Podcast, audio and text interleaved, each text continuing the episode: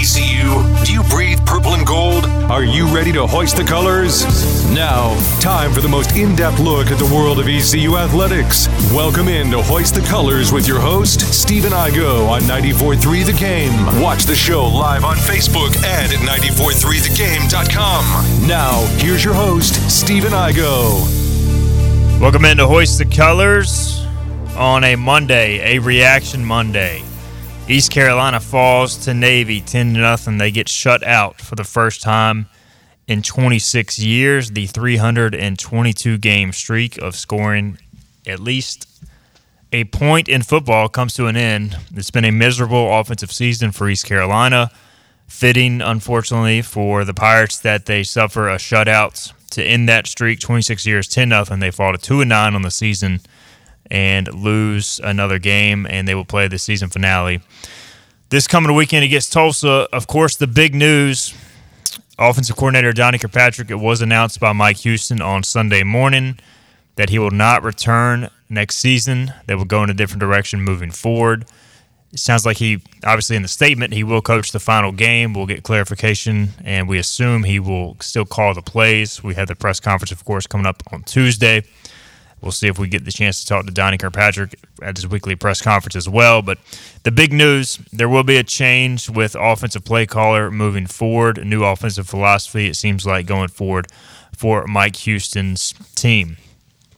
252 561 8255 is the number if you want to call in, ask a question, make a comment. Again, that number 252 561 8255. Igo here and Philip Pilkington is producing behind the glass. Philip, I think we all kind of expected this news at some point. It was just more of a matter of when, given how the season has gone. And look, I mean, you can't be as bad as you've been offensively and not make drastic changes. We knew it was coming, and it just, for whatever reason, the timing was now. And I guess after being shut out for the first time in 26 years, it had to happen now. Yeah, I think it didn't happen earlier in the season because we kind of talked about it. Like this coaching staff was dealt kind of a tough hand with two offensive linemen leaving, with Holton leaving, just with everything. Not obviously going to go into all that, but I think making a coordinator change earlier in the season, how much would have really fixed? Probably not much. And I think the reason why they put the statement out now is just solely because of the shutout. That's their way of telling the fans, hey, you know what? We care. We realize that you're upset. We care that you're upset. We care that we got shut out. This is how we're approaching it. So I think that was the timing and the reason why they decided to do it with one week left in the season. I think if ECU loses 17 to 10 this past week, that probably doesn't happen. However, like you kind of brought up, we knew it was probably going to happen at the end of the year, but that was just administration and Coach Mike Houston's way of saying, okay, you know what?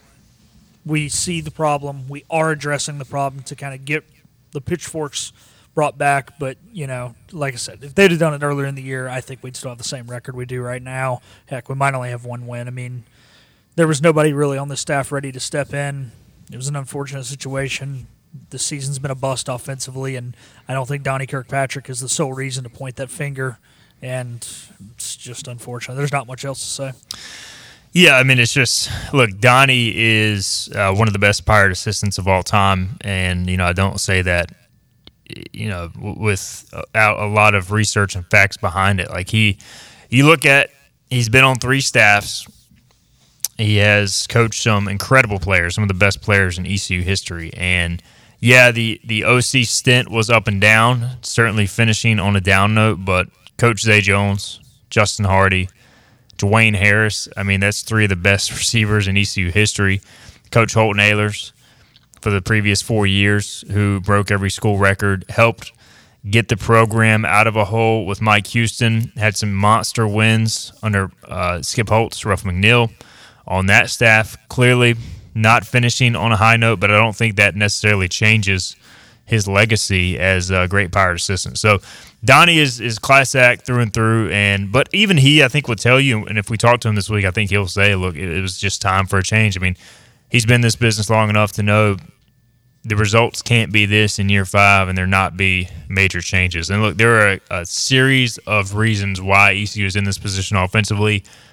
I went through a, uh, a detailed report on hoistthecolors.net for our subscribers, really running running down six different points that led to this. You can go check that out, Hoist the Colors. kind of the perfect storm that has led to really the the, the worst ECU offense in modern history. Uh, that has resulted in one of the worst ECU football seasons, despite a really good defense. Two and nine, ECU sits heading into the season finale. Michael Jones on YouTube says, "What a clown show, throwing Donnie under the bus, but not even firing him." So after the game, I did ask Mike Houston, you know, why why not make a, a quarterback change, or did you guys think about making a quarterback change at any point in the Navy game? It was clear what they were doing wasn't working, and if not making a quarterback change, why not in this particular game? And he essentially said, you know, I need to talk to Donnie about that. You know, he felt Alex Flynn was the the best quarterback to go to, and uh, you know, I tried to figure out the right way to ask the follow up question, and I asked essentially, well, you know, can you or did you think about overruling that and going with Garcia or Jeter? And he said with Flynn, he practiced the best, and with it being a throwing game and Navy playing a lot of pass defense and stopping the run, he felt that Flynn gave them the best chance. So after that comment, I kind of got the feeling that if it didn't happen immediately, it was certainly going to happen right after the season finale. It did happen like that, and uh, you know, certainly it was it was the most mad and upset I've seen Coach Houston after the game, probably from the standpoint of they did everything they wanted to do against the option. You hold them to one legitimate scoring drive. So much goes into defending this option. They work all year on it. You hold Navy to 10 points, you hold them to seven legitimate points, you should win the football game. And I think Coach Houston, as a defensive coach, was ticked off. And, uh, you know, that you know what was said was said, and just being down there outside the ECU locker room, a lot of mad mad people. Uh, we talked to Shavon Revel. He was as mad as he's been all year. He's usually pretty laid back, go with it guy. Uh, he was ticked off. I mean, they had just laid their their heart on the line against a physical team held them to one scoring drive and you lose, and it's just disappointing to be in that situation. So, unfortunately, Philip, I gave them too much credit. I, I don't know what I don't know if we all give a score prediction for the game. My final score prediction was 13-6 Navy. I thought they would at least get a couple field goals on the on the board. They did not have a single drive more than four plays or more than five plays, excuse me, until the the fourth quarter when it was a two score game when Navy was just called the dogs off essentially, not to get a big play. No sustained drives at all. Did not enter the Navy 30 yard line. It was one of the more helpless, disheartening performances I've ever seen from uh, uh, one side of the ball in ECU football history. Yeah, and I think one of the more frustrating things about it was it's not like there were deflating plays going on on the other side of the football. I was not alive in 1997, the last time the Pirates got shut out. But from what I understand, Donovan McNabb was torching the defense. The offense had no opportunities to get anything going. I mean, obviously, you know, they still should have scored, should always score. But, you know, when you look at this game, it's like defense had plenty of three and outs. Plenty of short drives, two turnovers times, in, yeah, in midfield. Exactly. Plenty of times you had good field position. I mean, yeah, you didn't start at the plus 25, but when you start at midfield, if you pick up two first downs and kick a field goal, we're having a different conversation right now. But, um, but obviously, I guess they did get in, in field goal range once. They missed it. But, I mean, there was no identity to the offense. I just. I'm kind of at a loss for words. I don't even know what to say. I know you're trying to get some analysis here because you are too. To say, There's, There's nothing, nothing to, say. to, say. It's just I don't know. You want to talk about the Broncos or something? I don't know. It's just, uh, yeah. How do you? It's just it's, it's why this change had to be made because why it had to be made when it was made. It was just you know the they tried different quarterbacks. They've tried they tried different running back personnel. You know, Rahjai Harris's dad. I don't know if you saw the tweet or not, Philip, but he was basically saying after the game, Rahjai's done this much for ECU. How can you treat him like this? Look, I love Rahjai to death. Tremendous human being, great football player. But he's averaging 3.1 yards per carry. I don't blame the coaches at all for trying something different. And did it work? No, not really. And I think that is a direct reflection of what their running game is can't do up front. You know, we did see Javius Bond get a big run. But at, you know they tried different personnel at running back. They've tried some different receivers. Brock Spalding got a start, played 25 snaps. They've tried some different offensive linemen. You know, and, and it's just weird they didn't try a different quarterback at any moment. But or any moment during that game. But I don't know, man. I, I'm I'm done analyzing the offense, Philip. I'm with you. I we've analyzed it all season. It's clear. It's just it, it's just bad, and this is why the change was made. And uh, it is what it is. All right, let's get to some of these comments. Steve Hill wants to know: Is Shane Carden a realistic option for offensive coordinator? I just don't see it, especially not for OC. Steve. I mean, he's a high school coach, and he he probably does call plays there. I assume he does, but to go from an, a, high school coach in Idaho to calling plays at East Carolina, I'm not saying he couldn't do it, but that just is something that doesn't happen. Re, you know, realistically, if he wants to come in as a GA or an offensive analyst, that would probably be your starting point. But also, you're probably going to bring in somebody as an OC who, who has no ties to Shane Carden.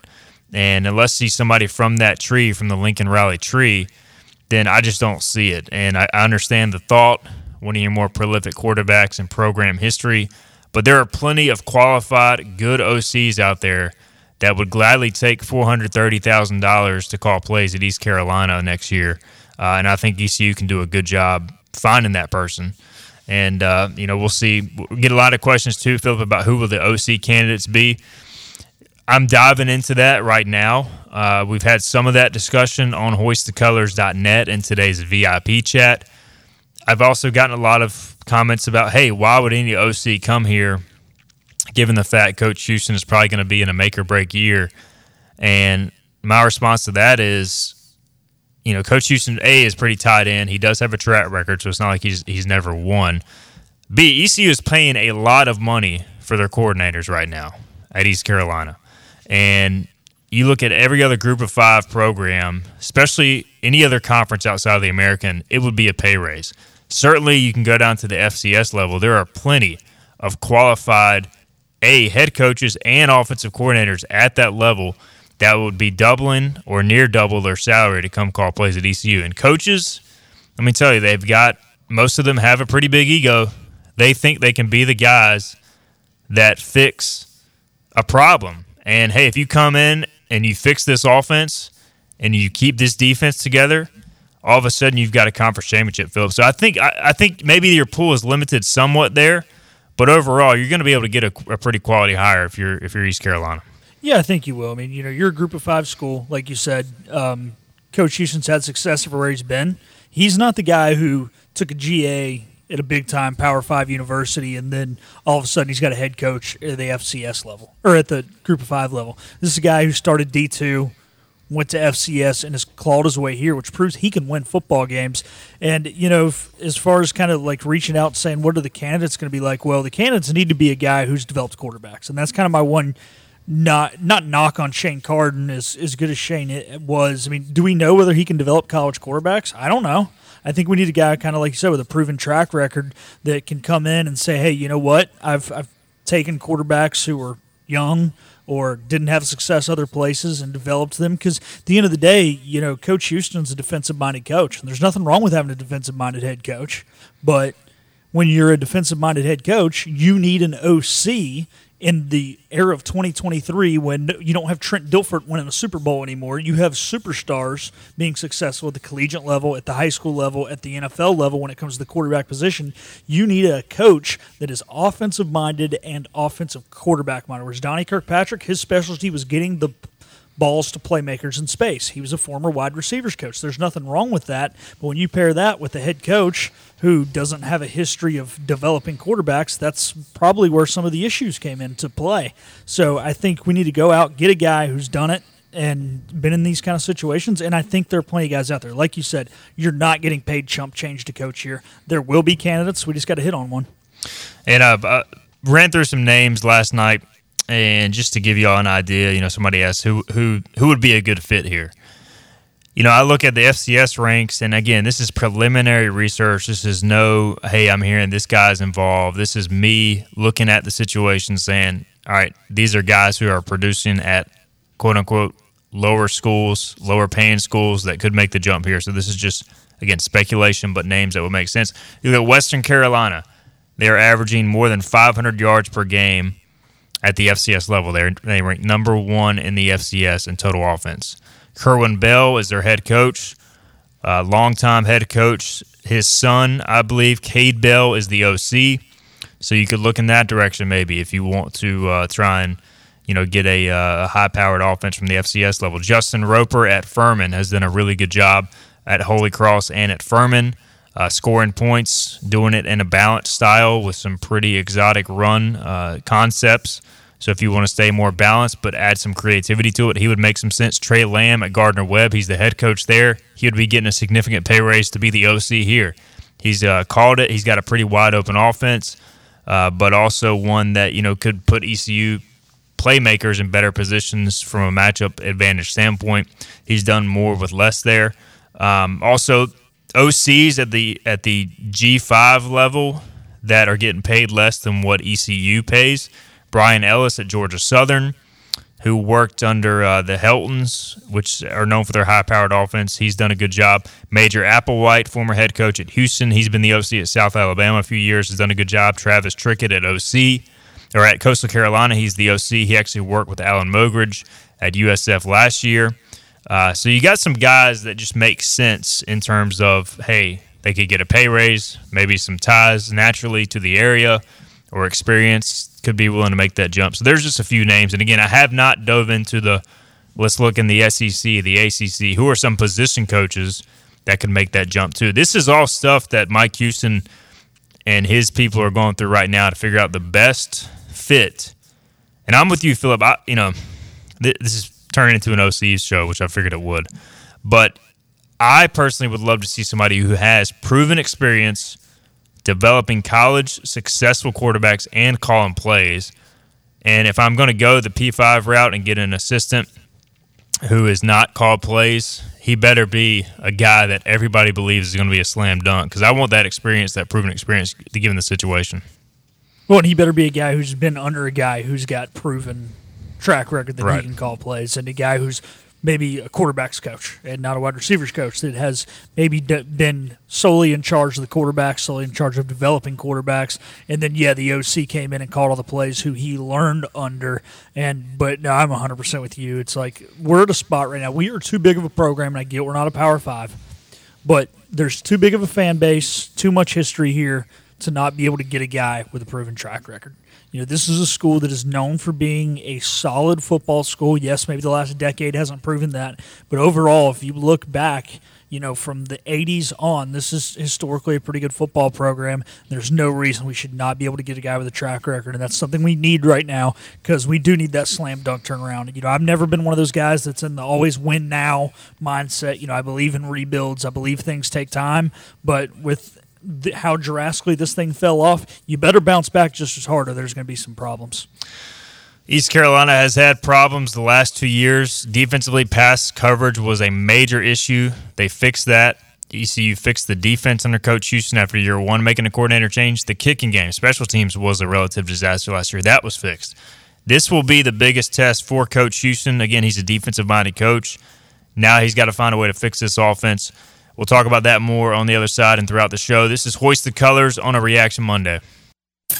Here there be pirates. Back to Hoist the Colors with Stephen Igo How good is this? on 94.3 The Game. Welcome into Hoist the Colors Reaction Monday, and we are talking about the OC change that I guess the technical term is coming, will come. Philip, I mean, he is. Uh, Donnie Kirkpatrick, of course, will not return after the season, but he's still employed as the OC and will continue that through the Tulsa game. We will talk to Mike Houston tomorrow at the press conference. I believe we're scheduled to talk to both coordinators this week as well and so we will try to uh, to get clarification on how exactly this will play out. But either way, there will be an offensive coordinator change. ECU two and nine after a ten nothing loss to Navy. If you would like to call in, you can do that. 252 561 8255 is the number again. 252 561 8255. Feel free to call in. Otherwise, drop your comments on Facebook, YouTube. We'll get to them. We just had a busy first segment. All right. We got to get to our East Coast Agency Pirate of the Week. Let's go ahead and do that. And once again, East Carolina's on. Ja'Quan McMillian. Primetime Ja'Quan McMillian does what he does. He forces turnovers. He had the forced fumble against the Buffalo Bills last week on Monday Night Football. This week, fumble recovery, pick. Denver Broncos win 21-20. They have won four games in a row after one and five start. They are five and five, and they are back in the playoff mix. Ja'Quan McMillian has been a major part of this turnaround. They inserted him at nickel four weeks ago, and they have not lost since. So Ja'Quan McMillian, our Pirate of the Week, as they win on Sunday Night Football again.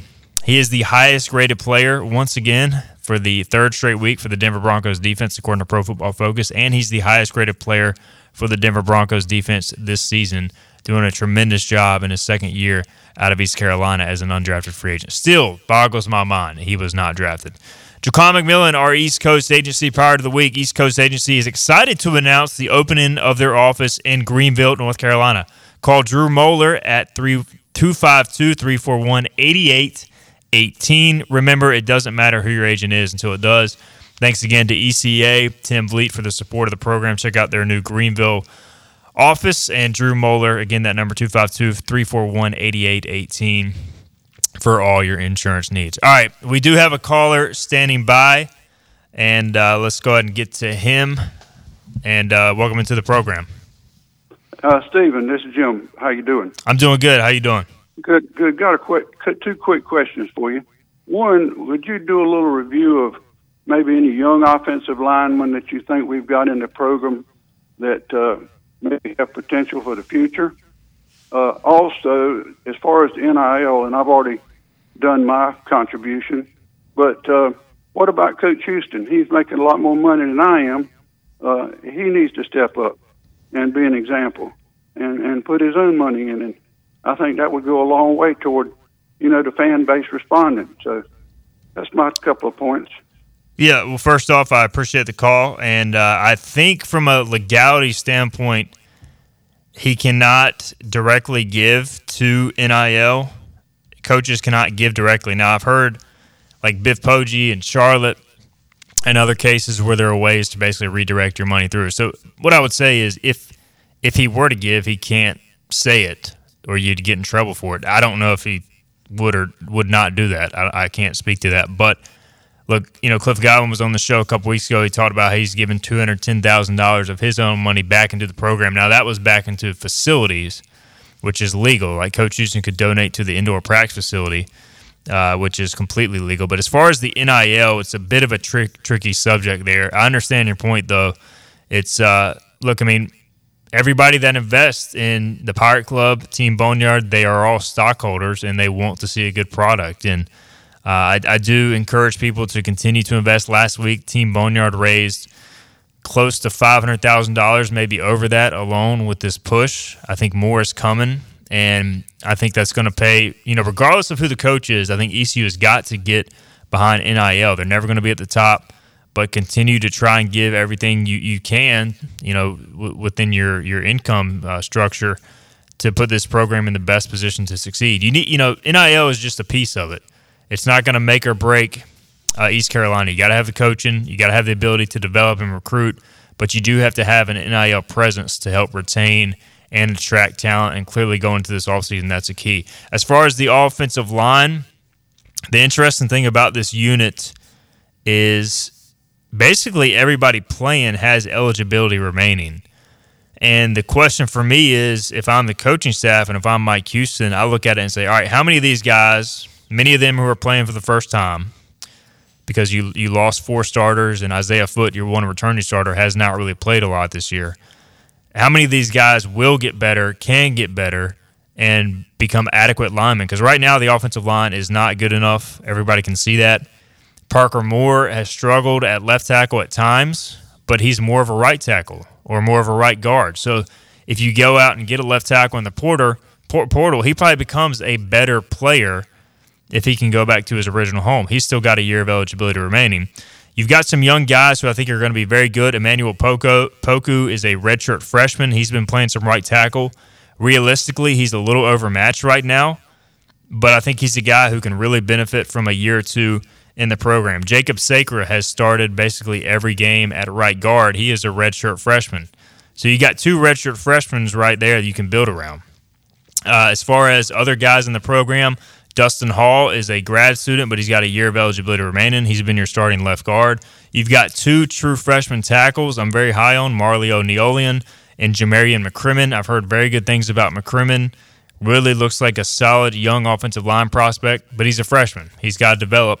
Uh, Cam Durant and Bryce Weaver are two other freshmen that have uh, plenty of eligibility remaining, but just need to develop on the interior. And then you've got Owen Murphy at right tackle, who's got a year of eligibility left, and Hampton Ergle, your center, who's got a year of eligibility left. So for me, if I can keep the, the core of that together and maybe add a piece or two and develop a, a guy or two, I don't think the offensive line is as far away as it seems on paper. But there's a lot there that you got to evaluate. Hey, we're bringing a new OC. What's going to be the system? What can this offensive line do? Because certain systems require more athleticism, certain systems require more power up front. So they're really going to have to evaluate who's a good fit for a certain offensive style and make the adjustment there. But good question, and there are some pieces in the program. I do think you'll see some guys who also leave via the transfer portal because uh, you got some guys just who have not developed over time, like like the staff necessarily thought they were. All right, appreciate the question, uh, Jim, and the questions, and uh, also your thoughts. And thanks for calling in. 252 561 8255 is the number. 252 561 8255. We'll get back to your comments here shortly. Philip, that's the thing. Look, quarterback is going to be number one on the wish list for, for ECU and a lot of schools out there. Uh, offensive line, they've got to find a way to get somehow, even if they got to spend some money via the, the NIL, they got to find a way to get at least one or two proven starters up front. And I really think if you could do that, this offensive line would kind of come together a lot better than it is now because you could move guys around better to where they maybe are more suited to play. Yeah, and I think that is one of the important points that you just made. Move guys to where they're more suitable. Uh, I talked about this two weeks ago on the Busch Light Pirate Game Day Countdown. In the year 2023, pass blocking is gotten so complex and defensive linemen have gotten so athletic that Parker Moore is the perfect example. He's still a good offensive lineman, and he's not a bad left tackle, but he's a much better right tackle because pass blocking is so different. The technique is when you move positions, more so than it's ever been before. It used to be run blocking was the issue because different guys did different things. Now everybody pulls, not just guards. Everybody goes out and screens. Even centers. Centers used to not have to go out and block as part of the screen on screen passes. That's not the case. Offensive linemen are so much more movable when it comes to run blocking, and I'm counting the screens as run blocking for offensive line's sake. But pass blocking, it's so different and guys are struggling when they get moved due to the athleticism of the D lineman. So if you can bring in, like you said, two, three guys that are proven, put them at their positions, move guys back to where they belong now, I think we will see a drastic change. I do not think there's no potential in our five starters. I think they are in a tough spot.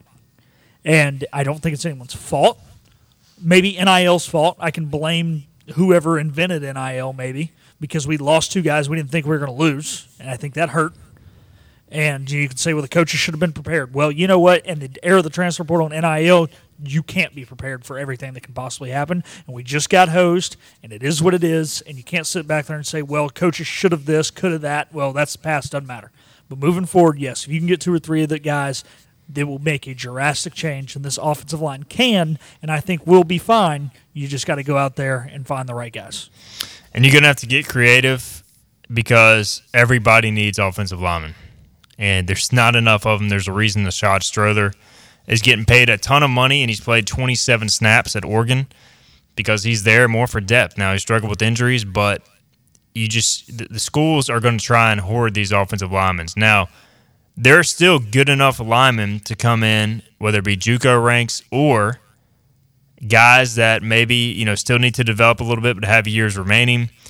And I saw many of them visit ECU last year, went elsewhere due to NIL. Not huge NIL presence, but more of an NIL presence than ECU had. So I just think with the money team Boneyard's raising now, you'll at least have the ability to get some of those guys, not the top tier, but good enough players to really help you up front. Uh, WJ O'Connor, we'll hit on this and we'll take a break. Any ideas as to what type of offense Mike Houston wants to run now? Any changes will probably require require a different approach in recruiting. this is the. I mean, to me, this is the big question. How much is is Coach Houston going to change from a philosophy standpoint? What ECU is doing offensively, I think he always wants to be balanced. You can be balanced having a heavy pass spread team. We saw it under Lincoln Riley, back to back 1,000 yard rushers. Very effective rushing attack. It's just they threw more to set up the pass. The offensive lineman had wider splits. It was a different system than what ECU's running now. Is he willing to go that far? I mean, people that say Coach Houston doesn't want to adjust at all. He ran the triple option at Lenoir-Rhyne in the Citadel. He would not have gotten hired at James Madison if he ran the triple option there. So he's he's shown he can change a scheme offensively. Defensively here, under Bob Trott, they were extremely base vanilla defense. They got shredded year one. He wanted to change to a more multiple attacking defense. That's why they made the coordinator change. That's why they went out and got Blake Harrell. They've changed punt scheme. So Coach Houston has shown the ability to change. And this is the, the, the question I don't know the answer to. How much is he willing to change this time, which will dictate, obviously, what OC he brings in? Or is it a matter of does he bring in three different OCs with three different styles, go through a very in-depth you know interview process, which he, he definitely does in this situation, and kind of decide who's the best fit for what ECU is trying to do. So a lot to think about there, but these are the conversations that, that Coach Houston has to have, you know, obviously internally, but but two with just people in the business. Hey, what is the right area to go to now? Um, and that's my main question, Philip, because we can speculate on the OC candidates who would be a good fit, but ultimately, Coach Houston knows exactly what he wants to do going forward, and I think it will be different than what ECU's doing now. Yeah, it will, and you know, you got to find a guy who I think one of the hardest parts is when you're bringing a guy into a staff that's already set a culture and been somewhere as long as this has. First off, you got to find a guy who meets your culture meets going to coach the same kind of kids that you like to coach. Then you got to find a guy who meets you schematically. And, you know, with Mike Houston being a defensive minded coach, there might be more options with OCs because he doesn't have his offensive philosophy as set is maybe a guy who's a former offensive minded guy. But you definitely have to go find that. And then you've got to find the guy who obviously is the most qualified and that you can afford and that is willing to come that meets those first two criterias. And that's tough to do, but to your point, that's what's going to have to be done. And if those things aren't met, if those criterias aren't met, guy you get along with culturally that coaches in the same way that's going to get along with you and communicate with you well, and a guy who's going to run a system that you feel like the players who you already have because you're going to retain some of them can fit then nothing else is going to matter. But as long as you can get those two done and then go out there and meet the other requirements, guys qualified, you know, ready for the job, that you can afford all those things. If you meet all those criteria, things will turn around. They're going to turn around quickly. Hopefully it happens. I have faith in Mike Houston. I have faith in the football gods giving us something, even though they haven't given us much. So we'll, we'll see what happens, but uh, it can definitely be done. But it's a it's a much harder thing to do than it is to say. But if anybody can do it, Mike Houston can. And in the portal era, you can make a pretty drastic change overnight. Now it can also backfire. You can bring in a bunch of transfers that not fit culturally, and it collapse. So I mean, it's a uh, it's it can be a gamble.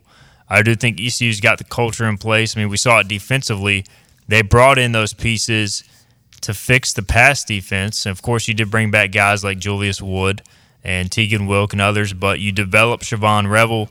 Uh, you, you brought in, or you developed Isaiah Brown Murray.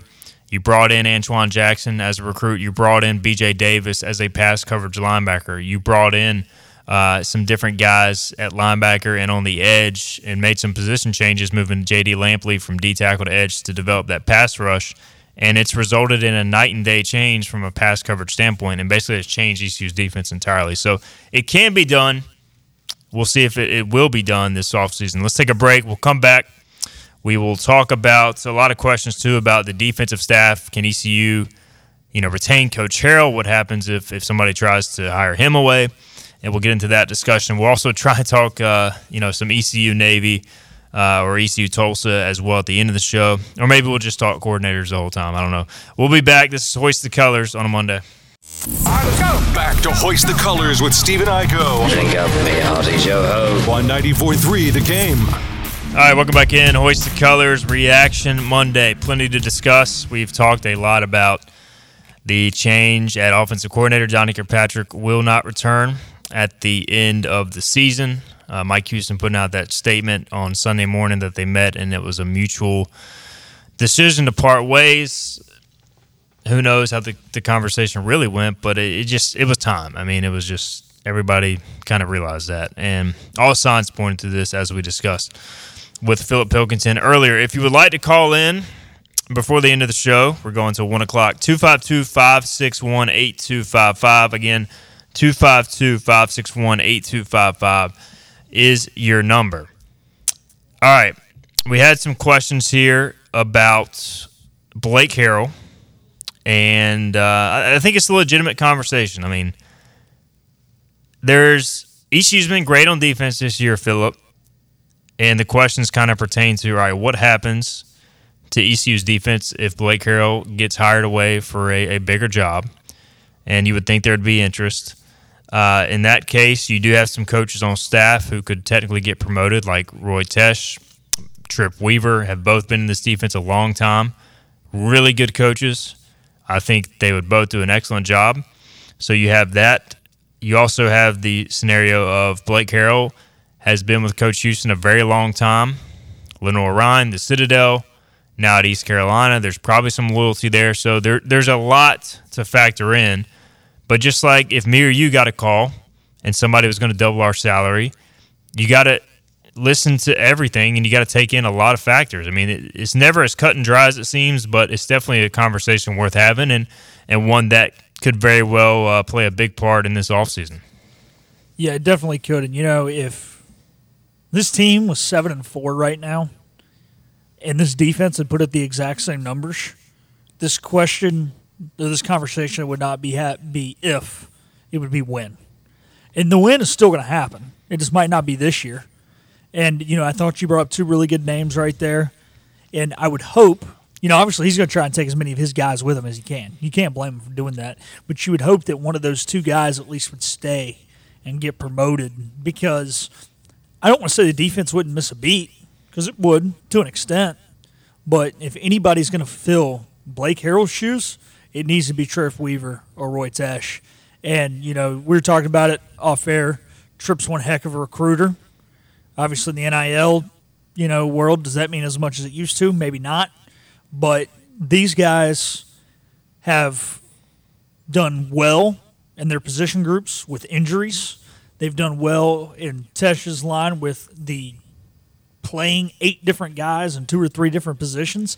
They know how to get a lot of guys to come together, play together, and be happy when their teammates have success. You know, we saw the Spider Man celebration the other day with the D line. I guess that wasn't his position. I guess it was more the rush guys. But still, these guys are part of this system. They've been a big, they've had a big hand in Blake Harrell's success. And don't, not that I'm trying to take anything away from Blake Harrell, but you know, it would be interesting to see where this goes, and not in a good way, I guess, if if Blake gets poached. But it's a very good possibility. I think there's people here that can fill those shoes. I would hope that's the decision that Coach Houston makes. But this is something we definitely have to prepare for as Pirate fans, because at the end of the day, Blake Harrell's ceiling is not a group of five defensive coordinator. It's a head coach somewhere. It's a Power Five DC. Um, he's young, and this is not the end of the road for him. Coaching is a crazy business. I mean, it's it's one of those things. You know, Mike Houston really. If if Mike Houston with his track record, if he bounces back and wins big next year, he could get a lot of jobs. You know, let's just say he hits on the OC, he hits on a quarterback in the portal, and you retain this defense. You could you could be a conference championship contender next year. I legitimately believe that. It could also go the opposite way. And that's like something that the coach, if you're a coach on the staff or a coach anywhere in any position, you've got to factor in those those things. And so it's just uh, it's it's a crazy business. You have to make you know you, you sometimes sometimes you got to make a leap of faith in that business. And also the other thing, if you're Blake Harrell, you know if you return and you return this defensive personnel, the majority of it, you know you're going to be really good on defense next year. And if you have the trust in Mike Houston to fix the offense you should have a pretty dang good team next year. And he's built something here that's that would be I think very hard to walk away from. But you know, at, at the same time, there's always stuff out there that uh, you know sometimes you can't say no to things. I mean, we all understand that in our personal lives too. So a lot of factors, and we will uh, we'll see how that all plays out. But I mean, definitely the job he's done with this defense has been uh, has been admirable. The whole staff has done a tremendous job, and uh, you know, Coach Houston's a defensive coach, so if something does happen to that side of the ball, I think he'll make the right decision, and I think there are some in in house answers for sure. Um, all right, let's get back to your comments here. Gary Sproul says main problem was execution. ECU needs a quarterback desperately. Yeah, I mean, and I wrote about this in the article. East Carolina, the reason they're in this position above all else is they have just unfortunately failed to recruit and develop a quarterback despite having four recruiting cycles to do so. Mason Garcia was a four star recruit, had all the physical tools. Sometimes you don't know until you throw a guy out there how he's going to respond. And unfortunately, it hasn't worked out with Mason. Alex Flynn was recruited by the previous staff, did sign with Coach Houston's staff. And I don't know if we ever really expected Flynn to be in this position year five. He is in this position. I think he's doing his best. But I think realistically, he's a guy who needs pieces around him or he's an adequate backup quarterback. And I think the numbers have shown to prove that as he doesn't have those pieces around him. He doesn't have a good offensive line. Uh, he doesn't have good receivers consistently right now, and he doesn't have a good running game. So I think that's shown as well. And you look at the rest of the quarterbacks they've recruited. Ryan Stubblefield is a backup at Incarnate Word. Walter Simmons III spent about maybe a, a semester at quarterback here. Uh, became evident he was going to move to receiver, so he transferred to Bethune Cookman, where he's played a little bit, but has not developed a lot there. Taji Hudson, initially recruited as a quarterback, uh, trans or transitioned to receiver, and then transferred to James Madison. So they just have not recruited well enough at the quarterback position. Which, if you've got a great quarterback, covers up a lot of warts offensively. That is not there right now, and that's the biggest issue. So the other thing too, if I'm the OC, I'm coming in I would uh, I would like to see that person, and if I was the OC, I would like to say, hey, I know what quarterback fits my system. Here's three guys in the portal. Here's three guys at JUCO, three guys in general, whatever that I want to fit my system, and I think that person should get kind of full control based on the way ECU has has recruited quarterbacks to this point. Um, so that that's a major issue. You got to be able to develop a quarterback, and Steve Logan has talked about it on his show before even he didn't know. People call him a quarterback guru. He said he would take three quarterbacks at minimum a year because he didn't know which one would pan out because you just don't know until you throw them out there in a game. So if I'm ECU, I'm bringing in at least three quarterbacks. We know Cole Hodge is committed. We assume he'll sign, but he's a high school kid. We know they're recruiting a JUCO quarterback, and we know they're going to recruit a, a portal quarterback. So it feels like ECU will add at least three quarterbacks at some point this offseason, and we'll see how it all plays out. All right, let's get our final break in. We'll come back. We'll wrap up the show. This is Hoist the Colors on a Monday. Hey, what's happening, man? What's happening? Tell me what's happening. Every ECU fan's one stop for all things ECU athletics. This is Hoist the Colors with Stephen Igo on 94.3 The Game. Welcome back in. Hoist the Colors, wrapping things up on this reaction Monday. East Carolina falls to 2 and 9. They lose 10 nothing to Navy and they will wrap up the regular season against Tulsa this Saturday, 2 o'clock kickoff inside Dowdy Ficklen Stadium. It'll be senior day.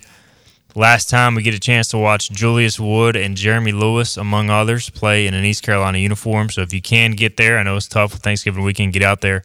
We'll talk about a lot of the seniors later this week. A few questions here as we wrap up the show. Chuck wants to know, in my opinion, will Mason Garcia be back next year? I don't see it, Chuck. I would love for uh, for Mason to stick around. Great kid, great human being. Uh, I've always enjoyed my interactions with Mason, but and maybe he gets a shot again this weekend. But with the new OC coming in, with him having kind of been here, waited his turn, getting his shot, and you know to this point not delivering, maybe it's best he goes somewhere else with a fresh start and takes some pressure off his shoulders. So I, I think I think you're going to see a completely new quarterback room next year. Maybe one of the three is back, but I think uh, I think Mason more than likely. It just makes sense to me he would leave, but maybe I'm I'm looking at the wrong way. Maybe he he uh, will return. We'll find out here soon enough. Chuck also wants to know who extended Mike Houston's contract. He was extended after the 2021 season by Jon Gilbert.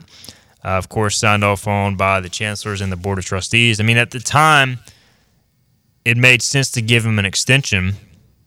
And ECU, of course, went on to to have another winning season and a bowl victory. You know, you could argue maybe you should have tried to do less years, less money, but Mike Houston's got a great agent. He's got the best agent in the game as far as coaching, uh, Jimmy Sexton. So it's going to be tough to extend him without getting some uh, some big numbers there. And uh, you know, at the time, I think it was pretty well received. And it's just one of those things when you have success, and Coach Houston was getting some interest as well from other schools you know, either you kind of extend them or or maybe he starts taking more calls. So it's a tough situation there. Uh, Chuck says Mason got his own commercial. Yes, Anson Belt and Buckle. By the way, Anson Belt and Buckle lock hit or did it at the Broncos over the Vikings, although the Vikings covered the spread. Uh, they had the Mason Garcia commercial also sponsor Antoine Jackson and Tegan Wilk. All right. Well, Philip, this has been a it's been a reaction Monday show, but it's been more like coordinator corner show. I mean, we're just talked about coordinators for like an hour. Yeah, but hey, you know what? Let us mix it up a little bit. Uh, we're kind of talking. It's been a little vanilla on these Mondays, so it's good to Yeah. change it up. And hey, you know, when the season gets near an end, whether you're having a good year or a bad year, you talk about coordinators leaving. If it's good, it's in one way. If it's bad, it's another. And we're in a weird situation where we kind of talked about it both ways. But hey, here we are. Is what it is.